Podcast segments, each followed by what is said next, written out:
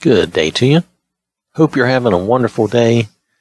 We are reading the next stanza in Psalm 119. Now, this is Lamed, L A M E D. Could look like lamed, but I think it's Lamed or Lamed. Um, I really don't know how that's pronounced exactly. Um, but again, this is Psalm 119, verses 89 through 96, and this is in the King James Version. Forever, O Lord, your word is settled in heaven. Your faithfulness endures to all generations. You establish the earth, and it abides. They continue this day according to your ordinances, for all are your servants. Unless your law had been my delight, I would then have perished in my affliction.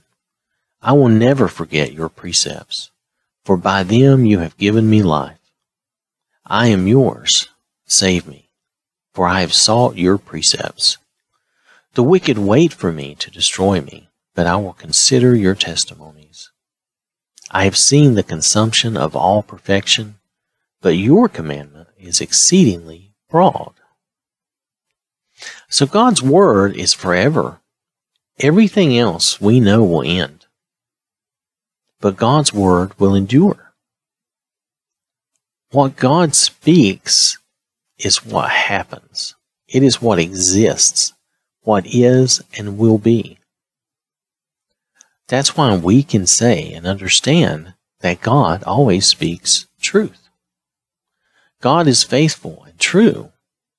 And this is also forever, in all times and at all places.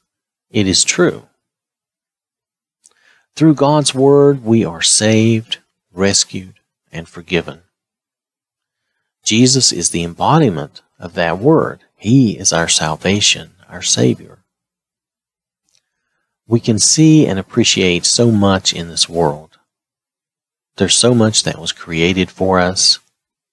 And we also create and build a lot of things. But our things, the creations we make, even the ones we think of as perfect, are small and limited.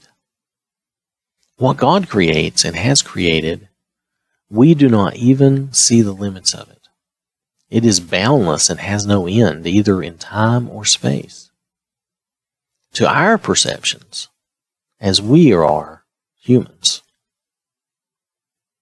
When you are looking for something else in this world, in this life, something maybe you can't define or are unsure what it is, when you feel directionless or alone, maybe life seems empty and vain, go back to the one who was here at the beginning and will be with us at the end.